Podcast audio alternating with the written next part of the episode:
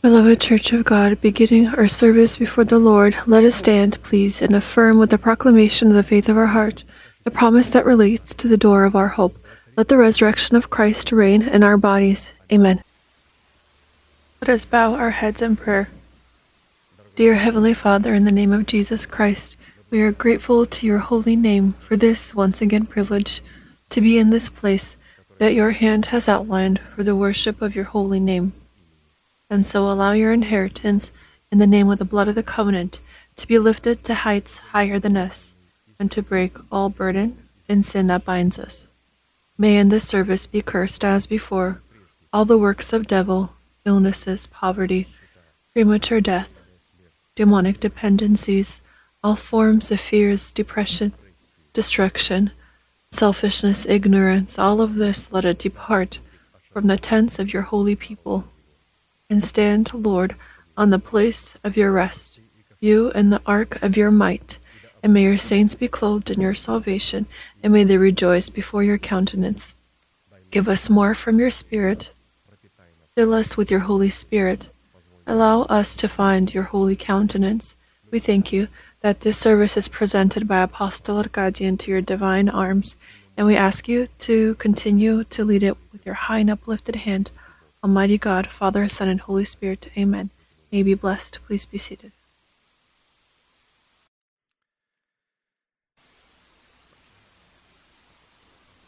The letter of Apostle Paul to the Ephesians, chapter 4, verses 22 through 24.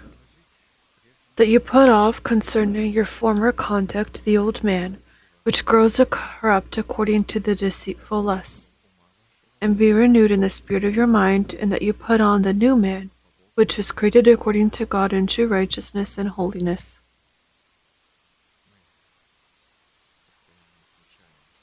We continually note these three verbs to set aside, to renew, and to clothe.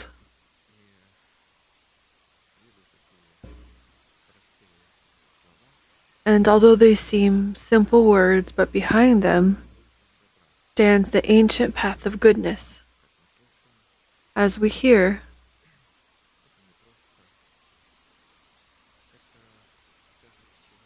this is the whole life of a person, of a Christian, who is born of God, and for him is placed a goal by God. If you love me, if you want to be with me, to follow after me, then you need to set aside the former way of life of the old man, to renew your thinking with the spirit of your mind, and as a result to be clothed into the new man, in order to practice the righteousness of God, to be with God, to live with God, to have joy with God, to inherit God's promise.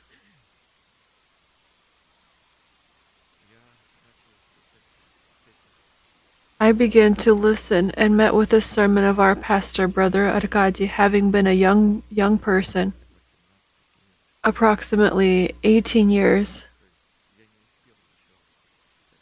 and haven't had an opportunity yet to partake in these brotherly so-called brotherly councils, but I was already a member of a church having had accepted baptism.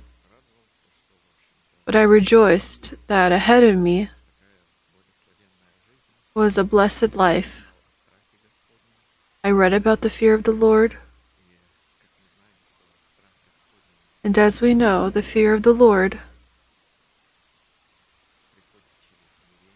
comes through humility.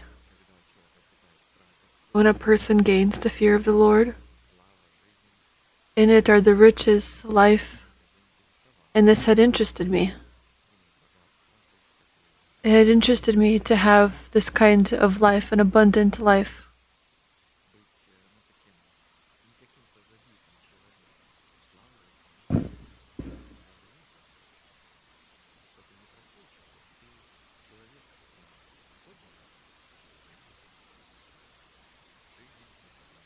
Life, I thought, meant success, glory, that I would be noticed, prosperity, and I was focused on this but then realized I have to gain the fear of the Lord, and all the rest shall come, and life shall be good.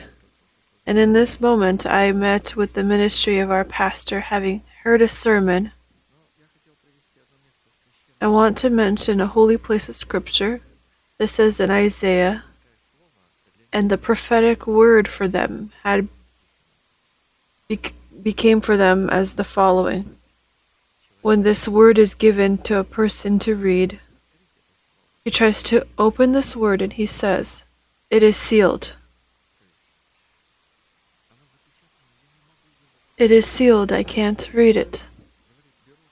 And then this word is taken and given to a person who can't read it, and he says, um, Sorry, but I can't read it. And in this way, becomes rule for rule, commandment for commandment, and a person with his own mind begins to interpret this word and he doesn't know how to read it, and therefore it is sealed. I wanted to highlight this idea that these three verbs, to set aside, to renew, and to clothe, have became possible for us, for myself, to enter into the riches of God, the riches of this revelation, the riches of this ancient path of goodness, because it isn't a new way, it is the ancient path. It has been given by God long ago, in the Ancient of Days. From the Ancient of Days, there were righteous people that felt that found this ancient path of goodness and had stood upon it. God said, "Stop doing evil and learn to do good," meaning set aside the former way of life of your old man and then learn to do good. To do good is to protect the orphan, protect the widow, and then he says, Come and we will judge and we will look at you.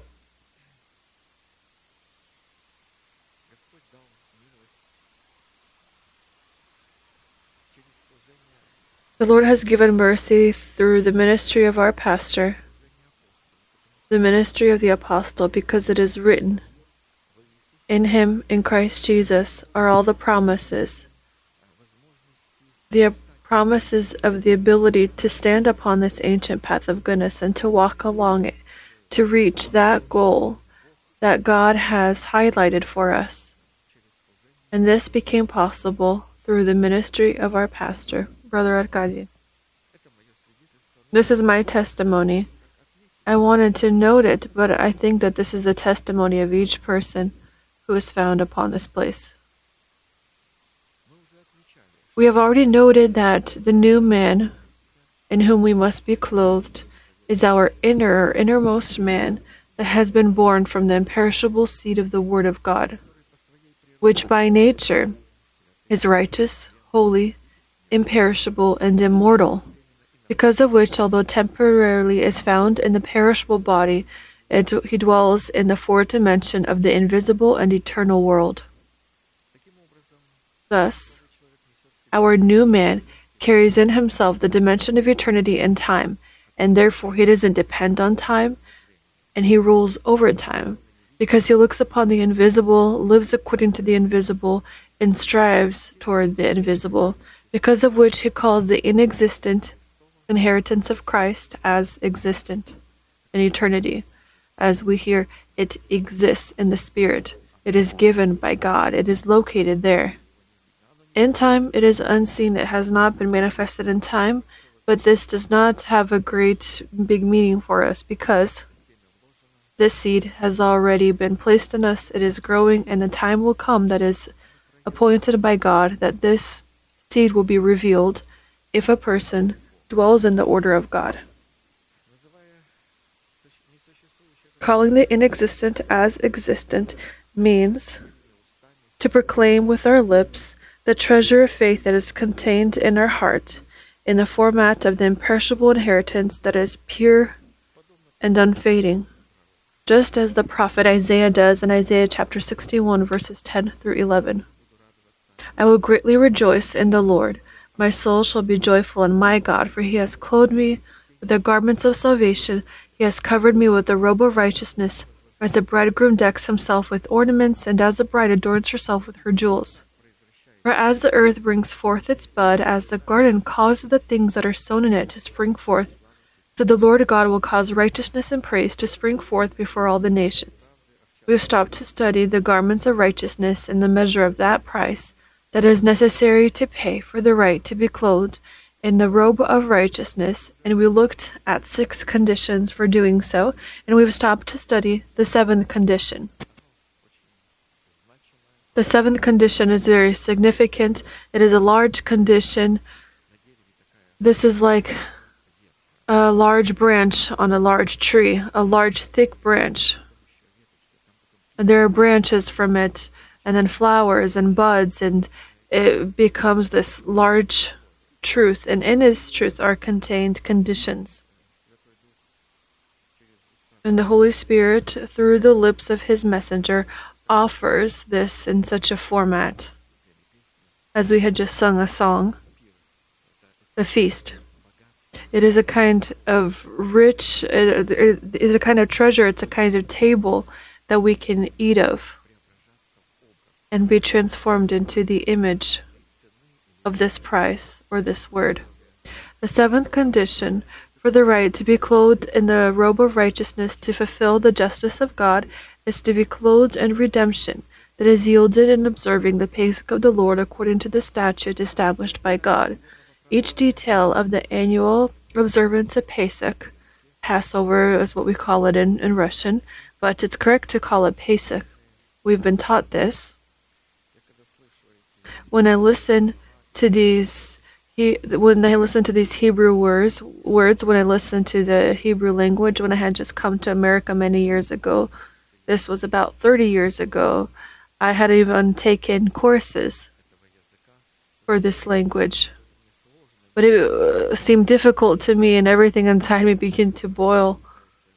You are I'm trying to at the same time learn English because it is necessary for life and also another language and it seemed difficult and I couldn't I I, I couldn't I listened and studied for 6 months and I thought I knew a lot but I forgot a lot. It's interesting that in the Hebrew language that each letter where it is placed, what the letter is, what a dot is placed ne- next to it, it carries big significance and they pay attention to this other languages, they might not have such a, a such a rich detail. Therefore, Jesus Christ said,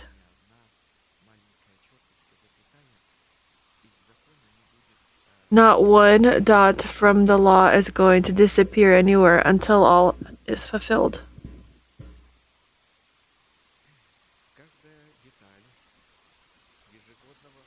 Each detail of the annual observance of Pesach pointed to the legal right to exodus out of Egypt, which symbolizes the right to freedom from the vain life and being found in the promised land.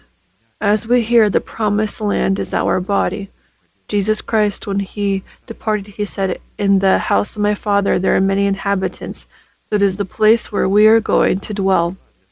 The new bodies for the saints chosen by God. They have been prepared from eternity.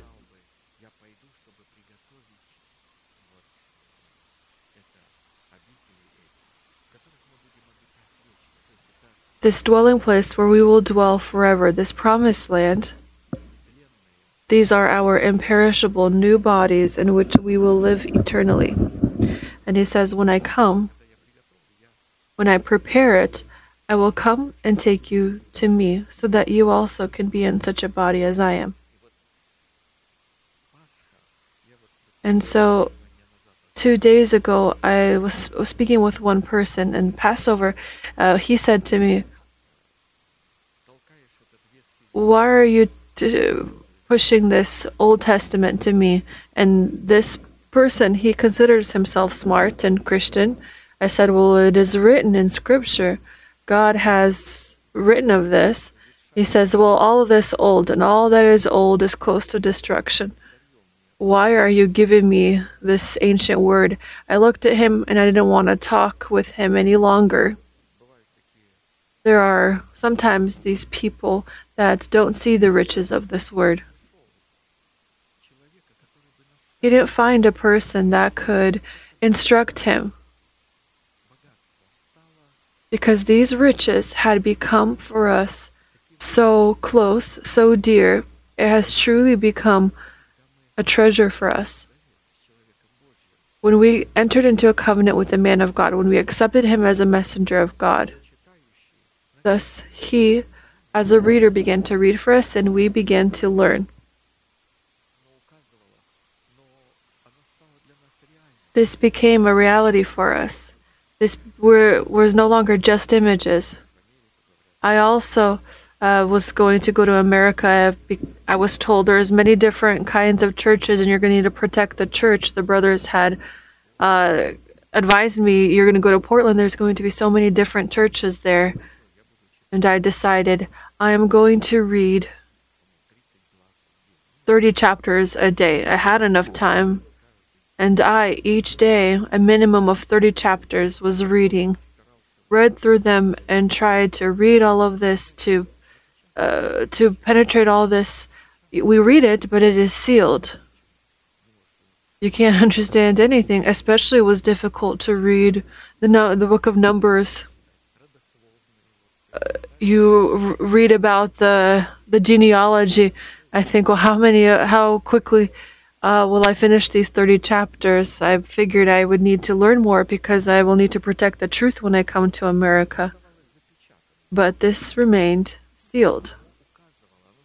And it pointed its it was necessary for someone to instruct it pointed to what? It pointed to the final deliverance from the perishable body itself and the mortal soul. And thanks to worthy partaking of the Pesach of the Lord, saints are going to be clothed in imperishability and immortality and will be raptured upon the morning star. In order for the treasures of this feast to become real in our lives, Scripture imputed to us the need to fulfill ten conditions that are written about in Exodus chapter 12. During our previous services, we have already looked at nine conditions and have stopped to study the final and triumphant condition, in which the redemption of God in a person was called to triumph over death and sin, and this was the need to look at the Pesach lamb with haste. Remember, we had to uh, be girded with a sash. Uh, this Pesach had to, this lamb had to be prepared with bitter herbs and so forth. All leaven had to be removed from the home. It was necessary to eat it with breads, and all of this has an important, significant meaning. And we've already arrived to the final, triumphant, concluding one. It had to be eaten in haste. Eating the lamb, it, it could not be uh, missed. Couldn't we couldn't slow down or tarry to set aside our dedication. This would violate the statute of the Passover. A person would be deprived then of of the triumphant reign of this truth. Exodus 12:11 And thus you shall eat it with a belt on your waist, your sandals on your feet, and your staff in your hand. So you shall eat it in haste. It is the Lord's Passover. The element of haste upon partaking of Pesach was so important that it is mentioned in Scripture as a certain unchanging law. It is this element that was enabled in Exodus out of Egypt, and it was this element that was elevated to the rank of a special sign. So it was necessary to act very quickly in relation to it. it. Haste was necessary. And after they had pierced the lamb, they ate it.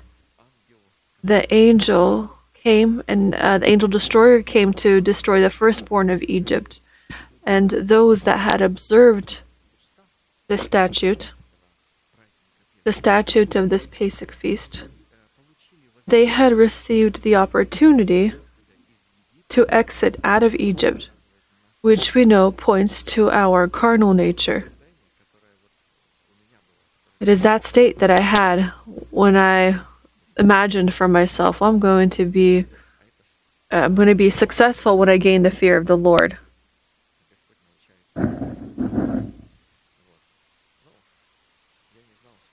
I didn't know that through this a person must, he has to be taught. He would want to receive many things from it, but there are many elements to how the Lord will teach the fear of the Lord. And ob- observing where this topic is, where Brother Daniel is preaching right now, other waters, we are going to speak about this fear of the Lord for several services about God's holiness, about God's judgment, because we right now have entered into the good will a good, acceptable, perfect will. And this was taken from different services and from different uh, lengths of time of what, what Pastor had taught us. And I pondered upon this.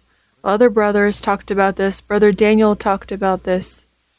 Should I speak of something else than, than the fear of the Lord? But I saw that I can't according to schedule, this topic has come, and I can't skip it because it is a very important topic to be taught the fear of the Lord, as we hear continually Come, children, and listen and hear. Listen to your Father, listen to Him, for He will teach you the fear of the Lord. Right now, we are talking about haste, that it was necessary to hasten uh, the fulfillment of the statute couldn't be set aside or couldn't be tear couldn't uh, be slow to fulfill it.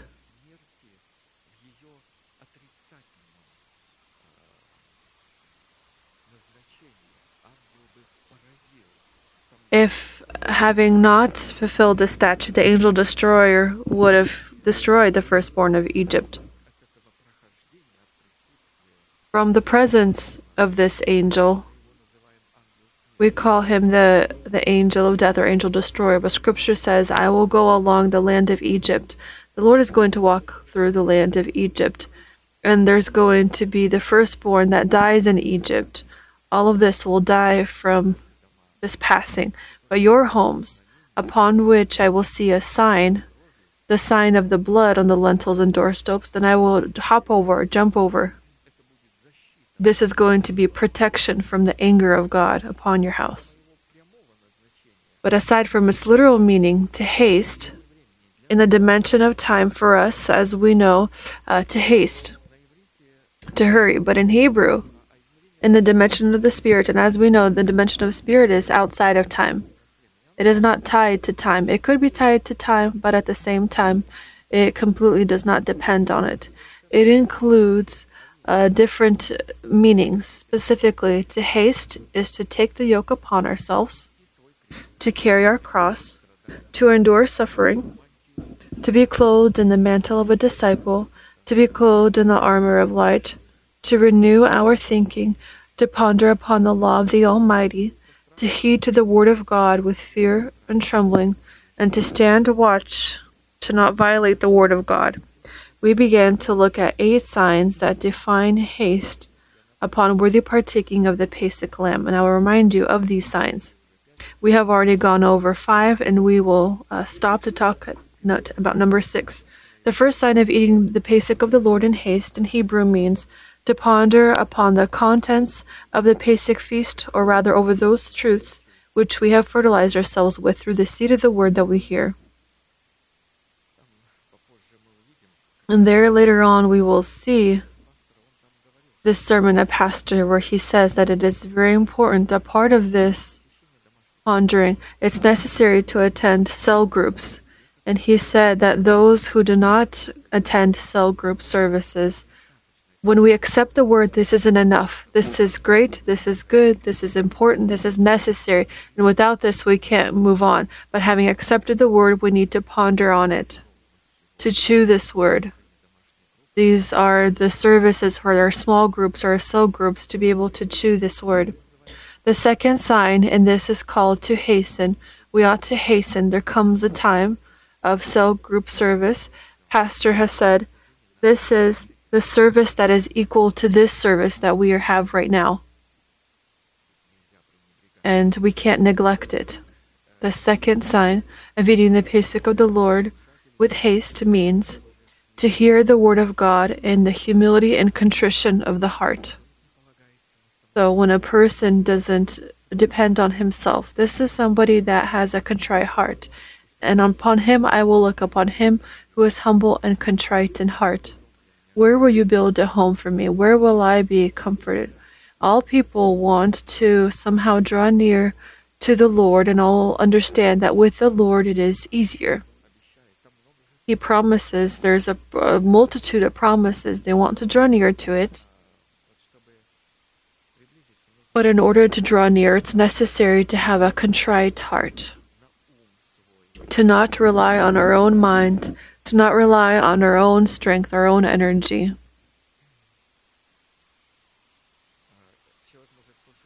Someone might hear the word of God and then say, A pastor says correctly, everything in the church is preached correctly, but there are certain details that I don't understand fully. I don't agree with this.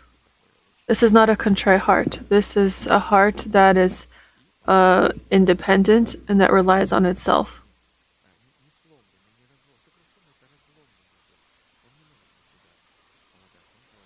Contrite is broken, meaning this person relies on himself and not God. The third sign of eating the Pesach of the Lord in haste in Hebrew means to be vigilant and to stand watch over that which we ponder or that we eat through hearing the word of God. So we have accepted it. We hear this word of God. We begin to understand it. So this is what this means. And we inside say, Let it be to me according to your word. But when we accept it, we perhaps can't understand it fully right away. That's why we need to ponder upon the word, ponder upon this word, and to collaborate our faith with the faith of God. To dissolve this word with our obedience, with our listening, and to heed to this word, to strive to fulfill this word. And when we have been affirmed in this, and when we have understood, because until this process happens, it's going to be a word that seems dim for us because we need to move, we need to go forward, and then we can be affirmed. The prophet prays, Affirm my steps on your path.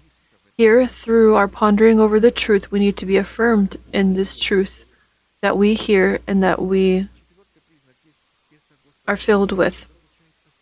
And all of this, again, means to partake of the Pesach in haste. All of it has to be done in its correct time and proper time.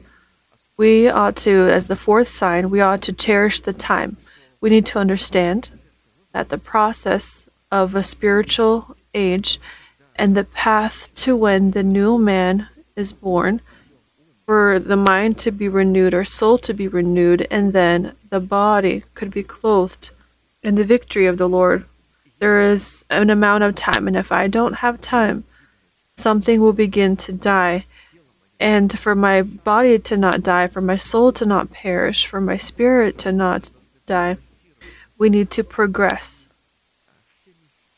And with all of our energy, with all our strength, to collaborate with this word so that this salvation can expand fully and could clothe us.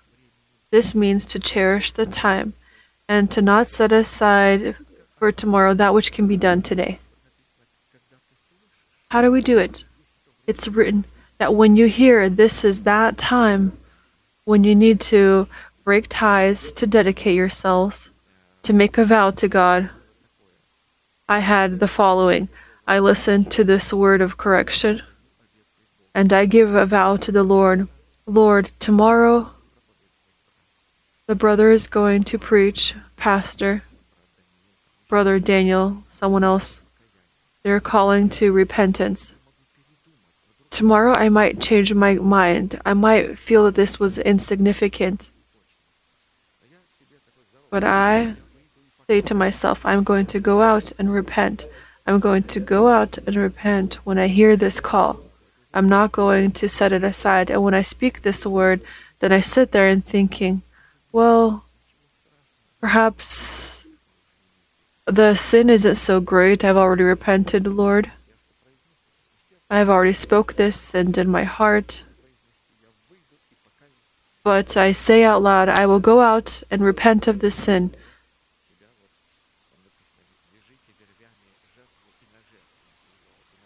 We tie ourselves up as a sacrifice and and bring ourselves to the altar.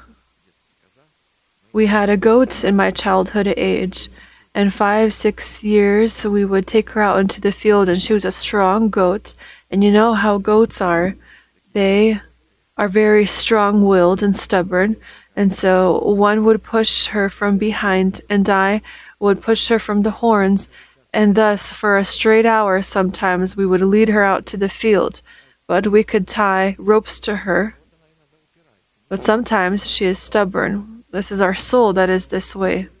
It is stubborn and it wants some kind of freedom for itself. It doesn't want to go to the altar, the altar to be burnt as a sacrifice. Because she understands that she's going to be pierced there, that her skin is going to be ripped off, she's going to be cut in pieces and then placed on the altar. And the soul knows, and sometimes it tries to level with, with God, but we ought to cherish the time to speak vows unto the Lord. The fifth sign, we ought to find satisfaction in the partaking of the Pesach. Here we receive the opportunity, understanding the whole goal, because when the spirit is contrite, when the soul is renewed, this is going to be a satisfaction before the face of the Lord to hear this word. Our wings then expand we come from strength to strength, we see that we are beginning to flourish before God, to become strong in the likeness of Him. And then we have this satisfaction, this pleasure. Here is what the secret then lies the secret of God's divine success of the spiritual age and maturity. Therefore, coming to survey, coming to service, we come with a position of desiring and finding satisfaction in partaking of the Pesach and the subject of hearing the preached word about the kingdom of heaven. To partake of the Pesach is to hear the word of the Lord. And the sixth sign, which we have stopped to talk about, this is to eat the Pesach of the Lord in haste, which in Hebrew means to fulfill our salvation with fear, trembling, and reverence. Very important component. Fear and trembling are requirements necessary for being clothed in the mantle of justice, which we view in the robe of righteousness. And so, to fill the justice of God in haste, it is necessary to be filled with the fear of the Lord. How do we do this? Of Jesus Christ, it is written, And the Lord gave the people favor in the sight of the Egyptians.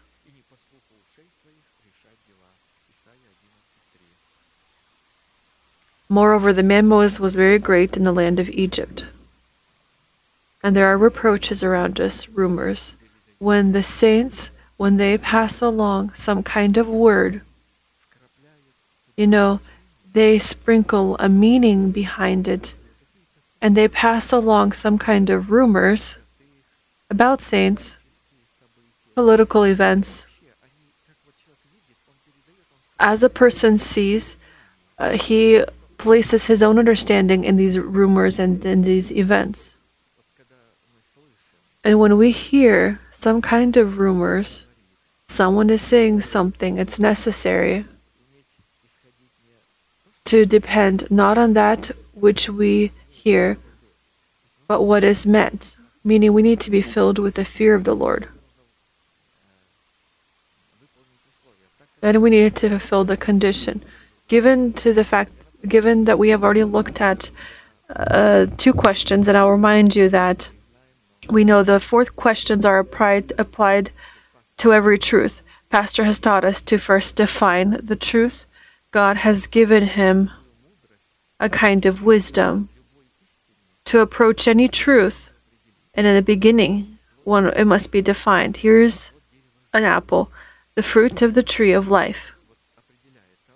It is defined, it is red, it is round, it is large, weighs this much, these vitamins are in it, minerals, how much it must be eaten, and then the purpose. What is the purpose of this truth or this fruit? For what purpose? When you eat, how will your bones be strengthened? Your mind will work well. What truth does this does this what purpose does this truth serve? And then in order to have an opportunity to eat of this fruit, we need to be able to fulfill conditions. God doesn't give an opportunity to enter into these promises and to inherit them if we don't apply or if we don't fulfill our part.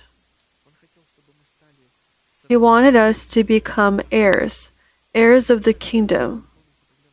And to do this, we need to fulfill certain conditions. If a person doesn't fulfill certain conditions, he can't inherit this truth. And we can't receive blessing from this truth if we don't pay the price. And then we look at the result. When you will fulfill the condition, then when you eat of this fruit and eat of this truth, you will have results. Your eyes will be changed. The lamp for the body is the eye.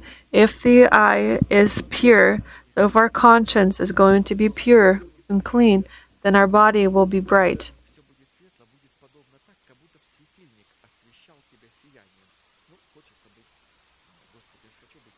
We say, Lord, I want to be in the likeness of you, for this light in me to shine.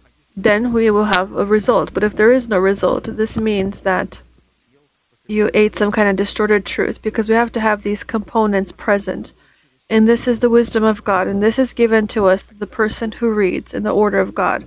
And if people try to, like I had tried to read 30 chapters a day over two or three years, I read and read I was feeling nauseated at that point. I understood absolutely nothing. I couldn't penetrate into this truth because it was sealed. Because the revelation of God, the prophetic word, is the sealed word. People say, well, God opened this to us through the Holy Spirit, and you see how He opened it. So they replace they take this revelation and they say, The Lord opened this for us. They steal it, and then you see that a thou- there's a, a thousand different kinds of interpretations. And then people look at this Babylon and they say, Where's the truth? They truly want to be shown. Tell me the church that I should go to. We had this guy before that always changed service. He would go for six months in one service and then to another. He said, I'm going from faith to faith. He was given a nickname that I won't say here. Um, he was, he would be with uh, a certain denomination, then he'd move on to the Pentecostals, and he said that this was going from faith to faith. And they walk around, they're trying to find, and they go from the north to the south, and they can't find a church. And they say God has opened the truth of the Holy Spirit.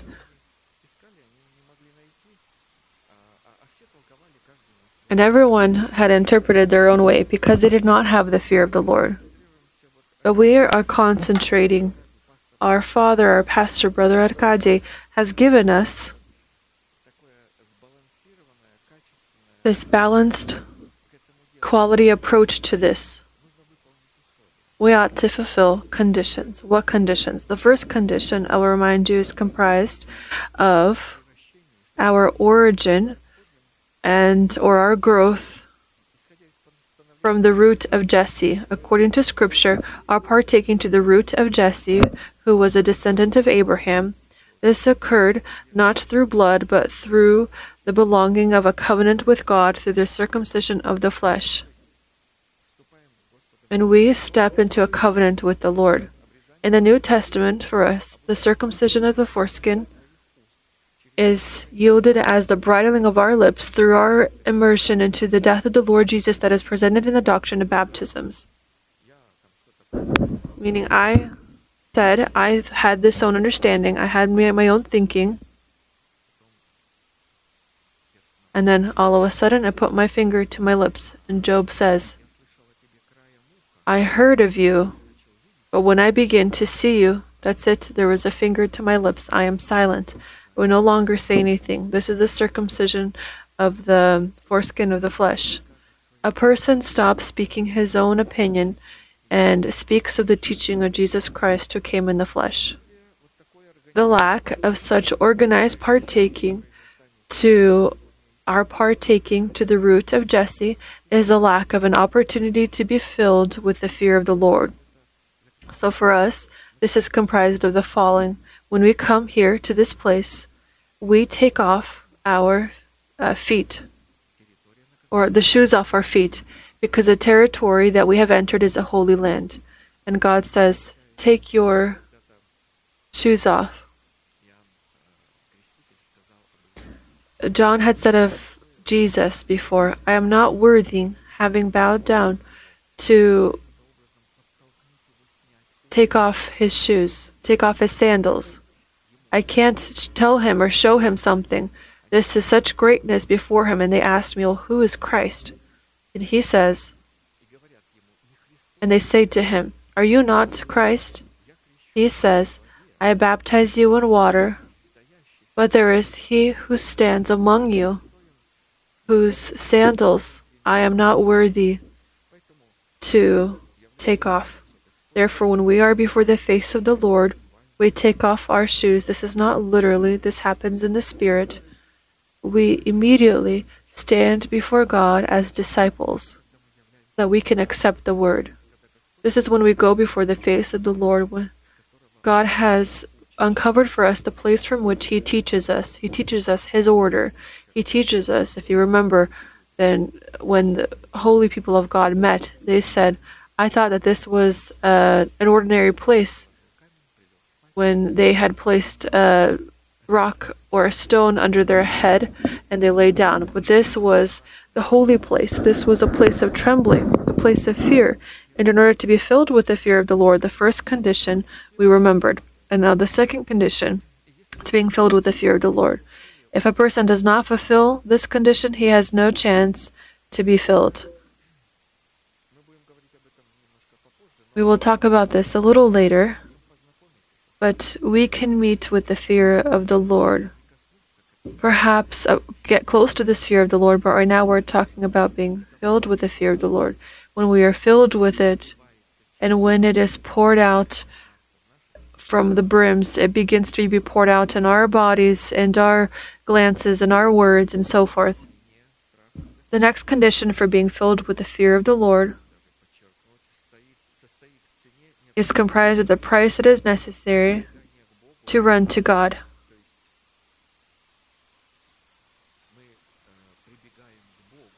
We run to God.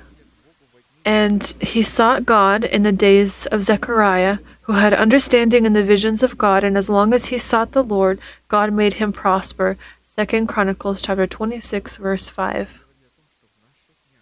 We talked about how in our days we are called to find, and here we have the prophet Ze- uh, Zechariah, and the king Hosea had the opportunity and had such a person who would teach him the fear of the Lord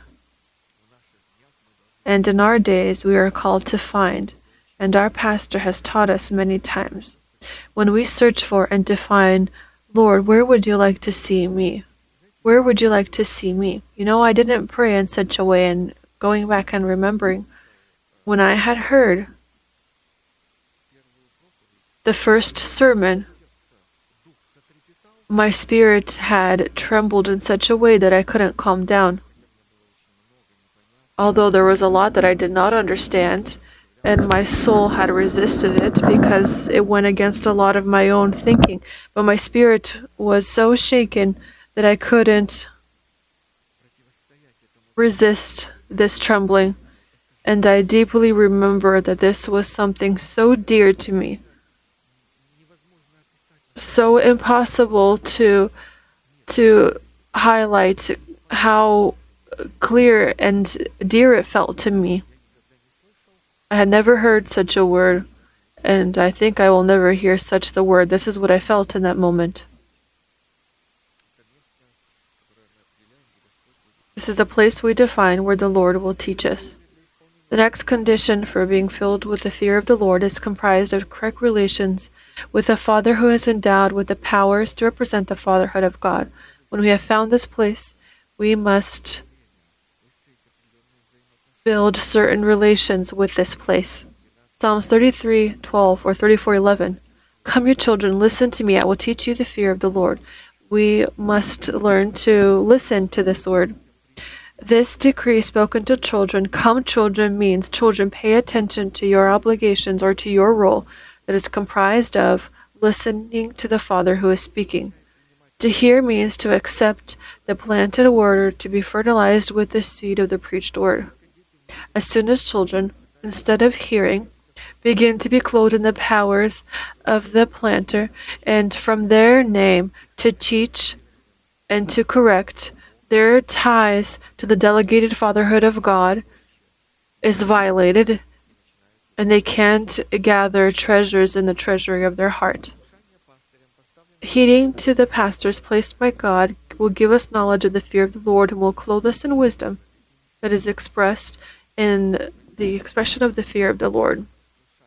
So we ought to demonstrate obedience, to pay attention to those key moments and to the words and instruction that we will hear from the Father, and to demonstrate obedience, not just to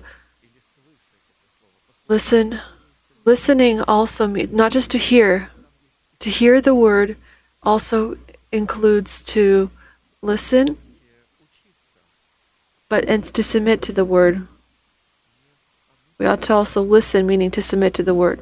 This doesn't happen in one second. Therefore, when the foolish virgins say, Give us that which you have, and they say, How? How can all of this be passed on? This takes time. This is impossible to just give the oil, it takes time. This is discipleship, this is obedience, and that this is the time we spend to, le- to learn to heed to the word of the Lord. The next condition of fulfilling the fear of the Lord is comprised of humility that coincides with the humility of the Son of God. Matthew 11, 29 through 30. Take my yoke upon you and learn from me, for I am meek and humble in heart, and you will find rest for your souls, for my yoke is easy and my burden is light.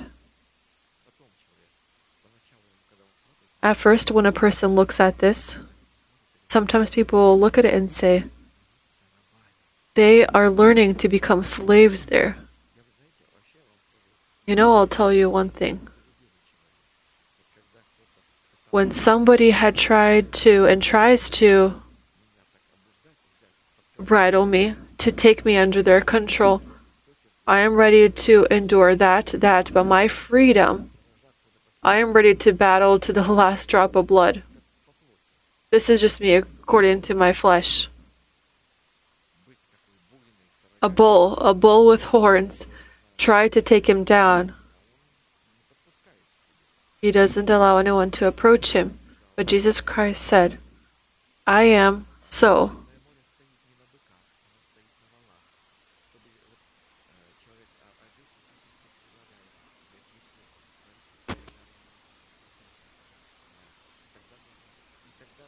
Copper Sea, as we know, is on.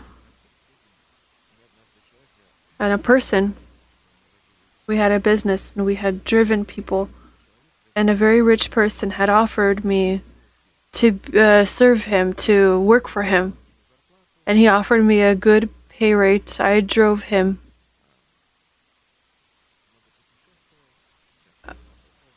Oftentimes, I took him to the airport and he liked me and he always asked for me to drive him. And then he offered me to be live at home, like a live-in servant. I say, well, what am I going to do? He says, well, everything that I ask for. For example, he says, well, to paint the walls, to organize something, to bring something. I said, I can't do any of this. I can drive a car, I can fix cars. He says, You will fix cars. Leave your business. Come. Tell me how much you earn. I'll give you more. Come and you will work for me. And this interested me, but turns out that I figured I'd have to miss church sometimes. He says, I will give you freedom, but when I need you, I need you. You have to be nearby. I understood that I didn't want to let go of this. No servant binds himself to things of this world, trying to please God. I figured I'm going to need to compromise in that moment because in that moment I was singing in choir. I figured, well, I need, if I need to go to choir practice and I have to work for him or do something for him, I, I can't do both. And then I had selected a yoke that is different so that and I will acknowledge that my soul, I wanted some kind of deliverance, but I had to dedicate myself, or some kind of freedom. I had to dedicate myself in the church to fulfill uh, my calling to not leave my assembly. What are is contained in these words that Christ said, Take my yoke and learn? This means to be humbled, to not seek our own, To show this humility means to stop searching for our own, to be quiet, to not be evil willed. As we know, the harlot, she is loud, clamorous, but here we see to be quiet, someone of the order of God. This is a quiet person.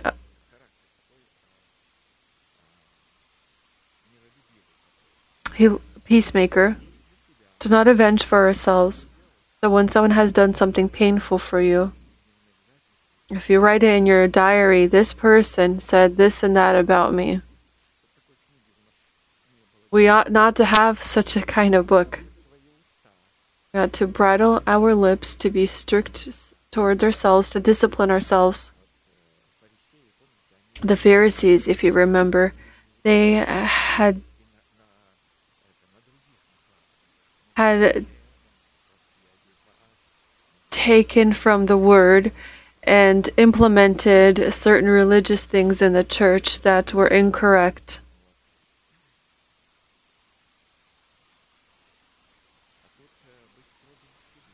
But this means to be strict towards ourselves, to discipline ourselves, to not require forgiveness. So when someone has said something against us, said something that was unpleasant, how? How was this spoken about me? How is this possible? We might think. How do I endure this?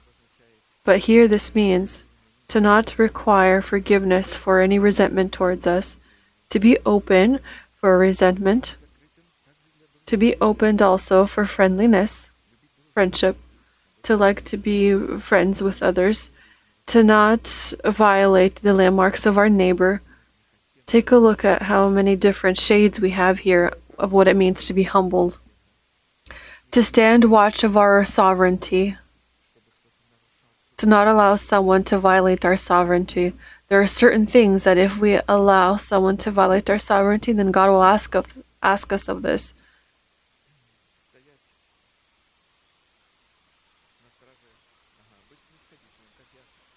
To stoop down to another's level a person says, Come, there's going to be a very important business meeting. There's an important person that came one time in our state. This was on Thursday in the evening. I said, Well, I'm sorry. And he also sings in choir, but a different church. I said, I can't. I have to go to choir practice. I can't miss it. He says, What do you mean? Uh, you can just miss it one time. You know, in me there was such anger that riled up. I almost hit him. How can a person say this? I said, I'm sorry, but I, I can't go with you. He said, he said, why not miss it? Why not miss your practice, your practice one time? When I heard your practice, there's anger that riled up inside of me. A person enters uh, my sovereignty with God, my dedication to God, and tell, tries trying to tell me what to do. Further, to be humbled is to be stoop down to those under our responsibility but does not have that level of dedication. I was also guilty of this before. I thought, well, I'm dedicating myself this way. um, whoever is not, I am looking at him sideways. But the Lord has taught that it's okay, it's fine. Control and dedicate yourself. The other person, to him is not uncovered, he doesn't understand yet. In true humility, all of these virtues are found in balance and relation to one another. And such humility gives the opportunity the Holy Spirit to clothe the person in the powers of the fear of the Lord, which will be followed by riches, glory, and life. Here is where the secret is. All of this will follow, but first we need to learn the fear of the Lord. We read the Bible seven times and then we listen to sermons thousands of times and then again and again and again you fear that the fear of the Lord it's familiar in great detail and now we begin to wait for riches, glory, respect. But something isn't coming, and here the character of a person is revealed. Why? Because he didn't fulfill the conditions which the Lord has given through through his messenger. But he grasped whatever he could. Riches, glory, and life, at the head of which stands the fear of the Lord, has nothing in common in common with the definition of these virtues in the earthly or visible dimension. It turns out there is something completely different offered by God.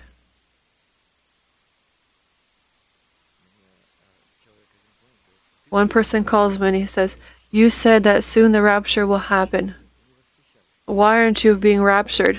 I say, I didn't say rapture, I said soon our bodies are going to be transformed. You didn't understand me correctly. I'm sorry.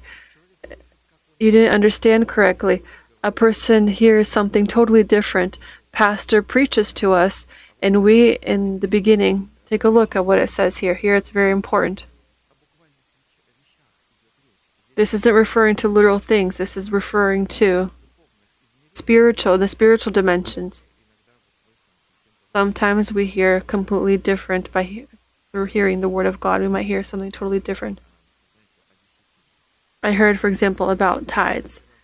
And when I had heard about tithes, the sermon about tithes for the first time, I, inside of me, made firm dedication. I didn't know it was going to be in this church, but I knew that tithes had died for me. The first sermon I had heard, it touched me so much that I was enlightened I realized that this is a part of worship to God. And I dedicated myself and I waited for blessings from heaven. But doesn't it's not coming. I say, Lord, well, perhaps this is an incorrect truth. But there was a completely different meaning. We will hear and we right away uh, begin to with our mind that is unrenewed we try to apply it to our own mind. And somebody's whose lips are not bridled, he is going to stumble upon this word.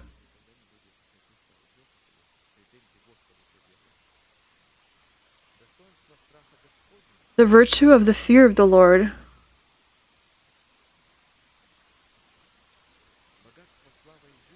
riches, glory, and life ought to be viewed as different definitions that are contained in the imperishable and unearthly dimension, and they are grown in the seed of our heart from the seed of humility into the fruit of the fear of the Lord, and the fruit of imperishable and the fruit of the resurrection of Christ.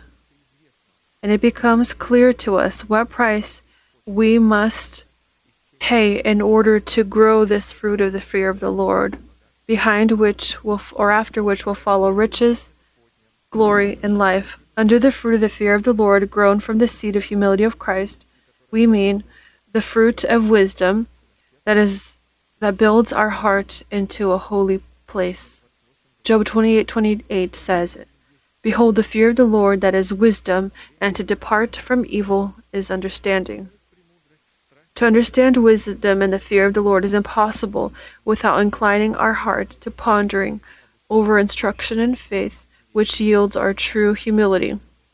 That word which a person that read reads.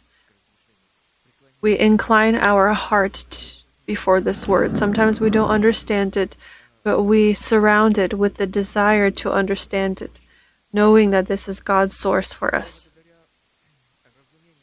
Only thanks to understanding the fear of the Lord we can find knowledge of God. Proverbs 2 1 through 5. My son, if you receive my words and treasure my commands within you, so that you incline your ear to wisdom, we ought to follow God's commands. The language of Proverbs tells us how this wisdom goes from the father to son, from generation to generation.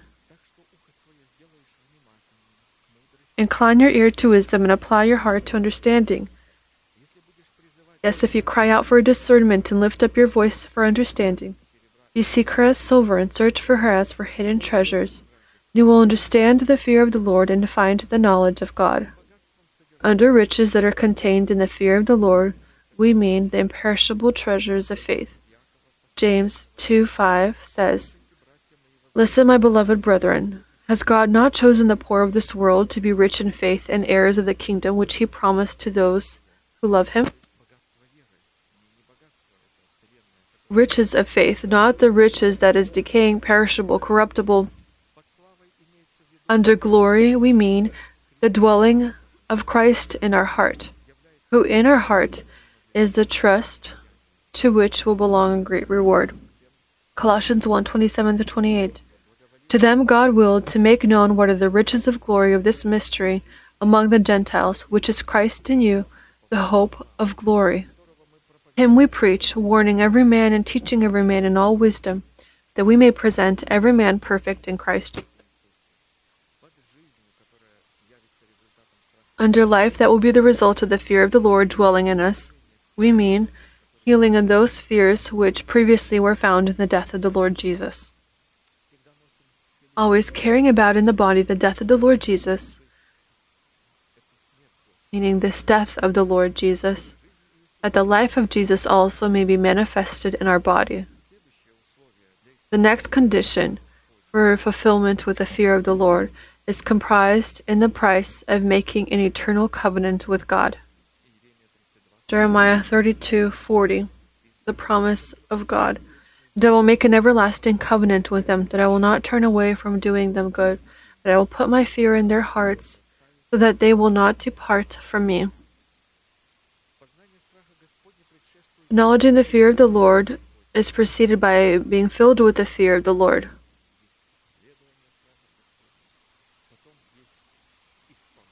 We ought to be filled with the fear of the Lord, and then we ought to know the fear of the Lord.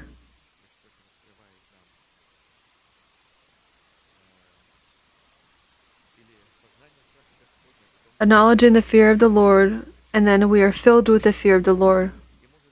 And this can occur in the boundaries of a, an eternal covenant made with God, which is called the new or the covenant of peace, the covenant of rest. And making such a covenant means accepting the laws of God in our heart, which yield the nature of the fear of the Lord. Hebrews chapter 8, verses 8 through 10. Behold, the days are coming, says the Lord, when I will make a covenant with the house of Israel and with the house of Judah, not according to the covenant that I made with their fathers in the day when I took them by the hand to lead them out of the land of Egypt, because they did not continue my covenant, and I disregarded them, says the Lord. For this is the covenant that I will make with the house of Israel after those days, says the Lord. I will put my laws in their mind and write them on their hearts, and I will be their God, and they shall be my people. So this is going to be in the heart, and then this is going to be in our thoughts. Or renewed thinking that we will have. And writing the laws of God in the hearts of people is the mutual work of God and man, which is called to occur through building in our heart a sanctuary for the dwelling of the Holy Spirit in it. The Holy Spirit will not be in the heart of a person or will not become Lord and ruler. A person will not be able to accept him if in this heart is not written the laws of God if there is not a place prepared for the master. And I will make a covenant of peace with them, Ezekiel 37, 26 to 28. And it shall be an everlasting covenant with them. I will establish them and multiply them. And I will set my sanctuary in their midst forevermore. My tabernacle also shall be with them. Indeed, I will be their God, and they shall be my people. The nations also will know that I, the Lord, sanctify Israel when my sanctuary is in their midst forevermore. So the promise of God, one after another, one after another. And it becomes yes and amen for us for the glory of God in Christ Jesus through the service and ministry of the apostles. To build in our spirit a sanctuary of the Lord in which could dwell the fear of the Lord, it is necessary to not bow down under someone else's yoke with the unfaithful. And only having fulfilled these requirements, we will receive the opportunity to know God in the dignity of His wonderful name that is yielded by His fear. 2 Corinthians chapter 6 verses 14 through 18. Do not be unequally yoked together with unbelievers. There is a yoke of Christ, and there is uh, a yoke with another with unbelievers. For what fellowship has righteousness with lawlessness, and what communion has light with darkness? And what accord has Christ with Belial, or what part has the believer with an unbeliever? And what agreement has the temple of God with idols? When a person separates himself, he knows where the Lord is teaching him. Is it truly that this is preached in your church? A person asks me. Do you remember that you said one time that if your pastor at Kazi, which you have followed, that if he goes to hell, you agree to go to hell with them. And when we begin to dedicate ourselves, we didn't know what to answer. We understood that here the Lord is going to grow us. And whatever we say, we say, yes, I agree, or yes, or no, I don't. I say, well, look, it is written. Apostle Paul says, so that together we can die and live. What does it mean to die? We want to live together, but to die? Ruth, the Moabite woman, if you remember. Where you live, I will live. Where you die, I will die. Your God will be my God. Wherever you go, I will also go. There where you are buried, I will be buried. But people begin to distort this. And of course, in this way, they try to catch this own um, and try to place this own yoke. We are called to be one with Christ. We say, I thank you, Lord, that you have hidden this from such people who interpret the Word of God in such a way. They don't have the fatherhood of God. They don't understand the fatherhood of God. They are not taught the fear of the Lord.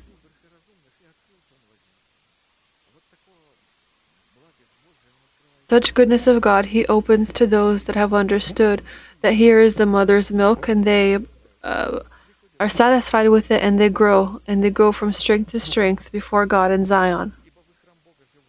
For you are the temple of the living God, it says. As God has said, I will dwell in them and walk among them. I will be their God, and they shall be my people. Therefore, come out from among them and be separate, says the Lord. Do not touch what is unclean, and I will receive you. I will be a father to you, and you shall be my sons and daughters, says the Lord Almighty.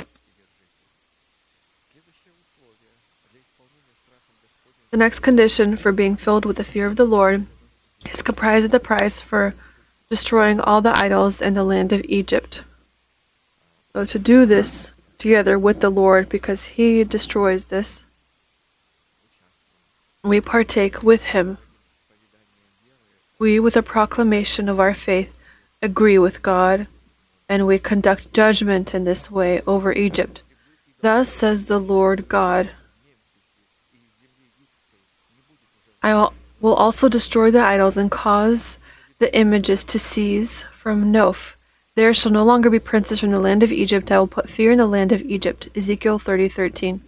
And therefore the condition for knowing the fear of the Lord is comprised of delivering or rather destroying all items in the, all idols in the land of Egypt, under which we mean the idols of the carnal person in the face of the firstborn of Egypt. God gives a promise and a person collaborates and pays a price in collaboration with God so that God could have a right to do this. He said, There is your part. Your part is not large. You need to observe the Pesach. There are ten conditions how to pierce it, how to eat of it. And you then will not care how, Lord, how this Egypt, how this carnal nature in myself to get rid of it. A person goes to church for a long time and catches himself at the thought that he again continues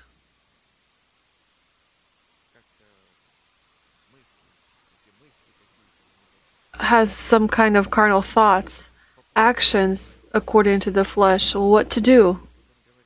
Here he says, And now, my turn.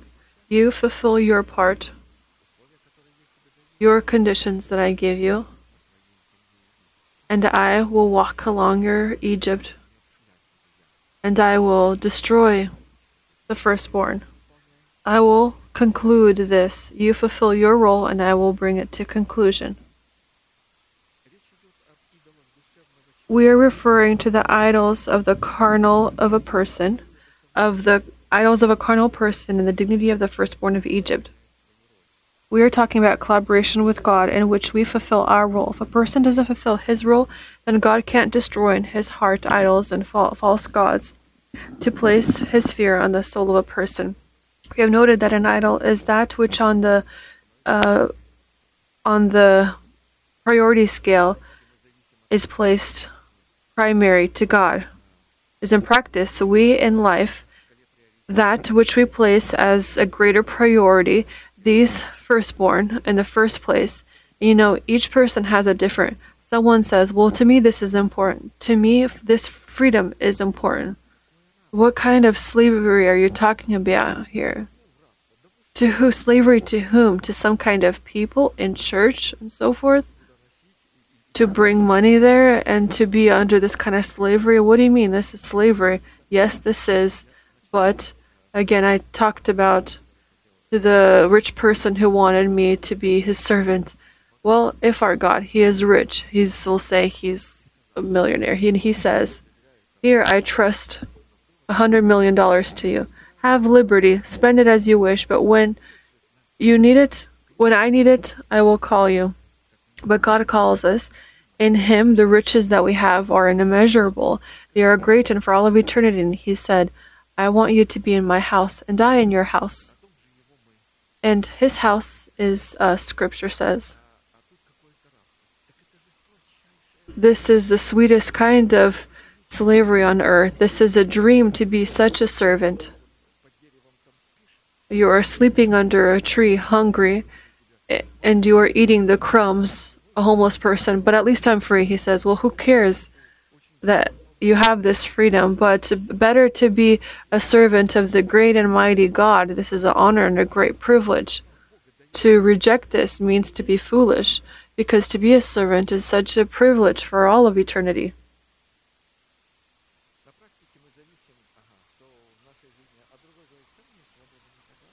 Another person says, I don't need freedom, I need money. Then the third says, I need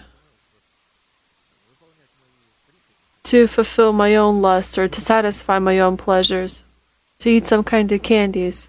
To me, this is enough and I don't need anything else. There are different firstborns that people might have.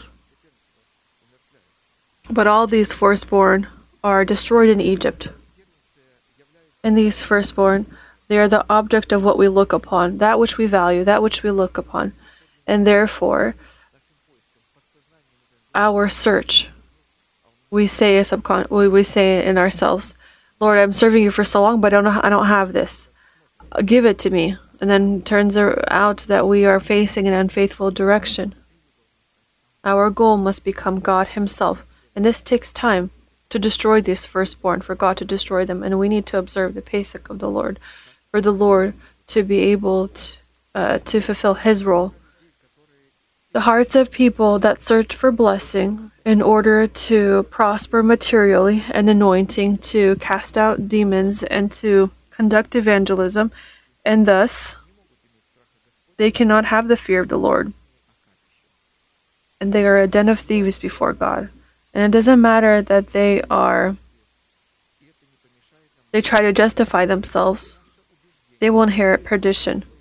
If we are focused on what we have done and not who God has done for us, what God has done for us and who he is for us, this kind of fruit or what kind of fruit we are called to bring to God to inherit all that he has done for us, we have not paid the price to be filled with the fear of the Lord. A very important component of our price to be filled with the fear of the Lord. So God's goals are called to become our goals, and our goals must be destroyed, and they must not exist in us. God has to destroy them. We have to desire for God to destroy all of this. We have to wait for the mercy of the Lord. We have to fulfill the Pesach of the Lord. And if these goals have not died in us, these unfaithful God, these unfaithful goals, when God measures us, will be found to be lawless and will inherit eternal perdition. Not everyone who says to me, Lord, Lord, shall enter the kingdom of heaven, but he who does the will of my Father in heaven.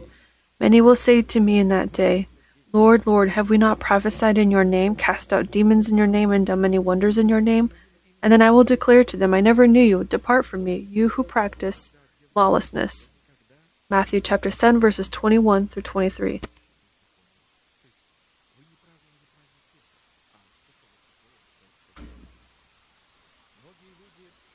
Many people in service to God, they rely we ought to know that apart from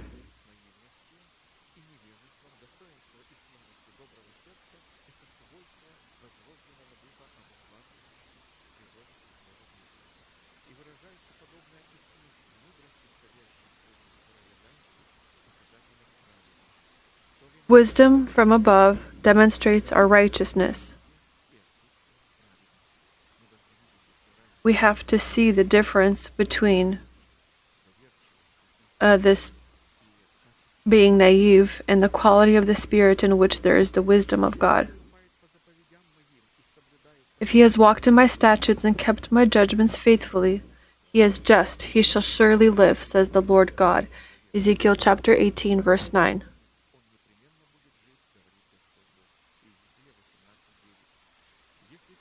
If a person, upon observance of the commandments of the Lord, searches not for search for God, but his own goals, and this characterizes his uncleanliness, and this person will die to God. He was alive, but then he will die. If a person, in the offering of tithes, searches not for God, but prosperity, he will die to God. If in so called good works a person searches not for the glory of God, but his own glory, he will die to God. This is the truth of God that we hear. And this will occur, and we can't argue with this truth.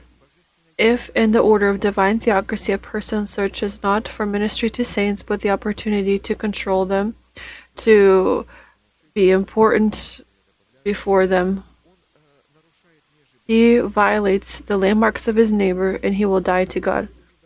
If in the exercise of the gifts of the Holy Spirit a person searches not for the one the, the giver, but the gifts of the Holy Spirit, he will die to God.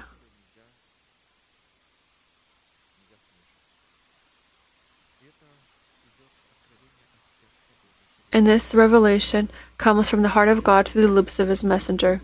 If in searching for blessings a person seeks not for the blesser, but the blessings, this is seen by Scripture as covetousness, and this person will die to God. If, in searching for anointing, a person seeks not the anointer, but the anointing, then this is viewed as evil before God, and this person will die to God. I had a lot more to read, friends, for you today, but our time has come to an end. We will worship God, bow down before Him, and thank Him for this precious time and we will pray together. Heavenly Father, in the name of Jesus Christ, we thank you for this place of trembling, which your hand has outlined for each of us and for all together for worship to your holy name. We thank you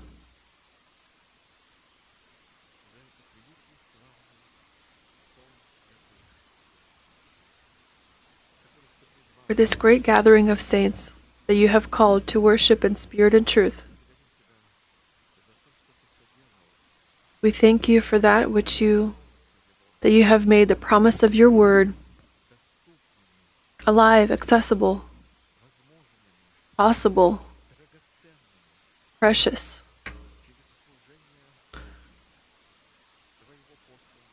Through the ministry of your messenger apostle, Brother Arkady, whom we bless as the one who comes in the name of the Lord. We thank you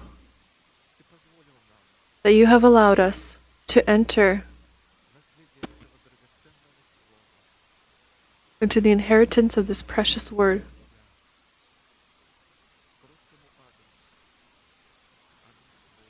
And to unite ourselves to the Lamb of God.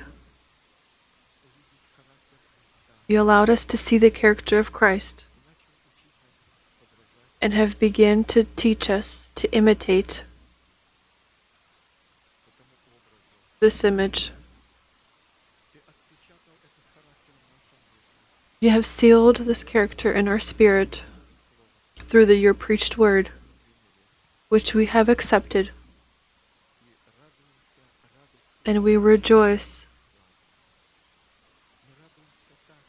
We rejoice as though we have already been clothed in the robes of righteousness and in the resurrection of Christ. You have given us the opportunity to consider ourselves dead to sin, to ignore all the lusts of our fleshly body, and to call the faith of our heart through the proclamation of our lips the inexistent as existent. And we are grateful to you for this. We thank you for your precious fear, your holiness. This is a treasure, this treasure of your holy word, the riches of heaven.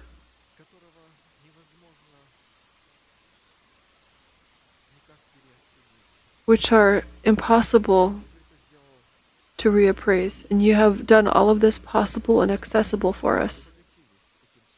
And we have been enriched by this word, by this prophetic interpretation of your word. And we thank you for this, Lord. We bow down our hearts, trembling before you. We ask that our cup be fulfilled that it be filled with your favor, with this holy prayer, so that we can present ourselves as perfect before your countenance. We thank you for your fear and for the opportunity to accept the fear of the Lord from heart to heart. Therefore, we ask, Lord, that our pastor, his body be restored, so that he could be among your people to continue to teach us the fear of the Lord. We thank you for your mercy, and we wait for your victory in our life, Almighty God, Father, Son, and Holy Spirit. Amen. Our Father who is in heaven, hallowed be your name. Your kingdom come, your will be done, on earth as it is in heaven. Give us this day our daily bread, and forgive us our debtors, our debts as we forgive our debtors. And do not lead us into temptation, but deliver us from the evil one. For yours is the kingdom and the power and the glory forever. Amen. And we will conclude with our unchanging manifestation. Now to him who is able to keep us from stumbling and to present us faultless before the presence of his glory in unblemished joy. To God our Savior, who alone is wise, through Jesus Christ our Lord, be glory and majesty, dominion and power, both now and forever. Amen.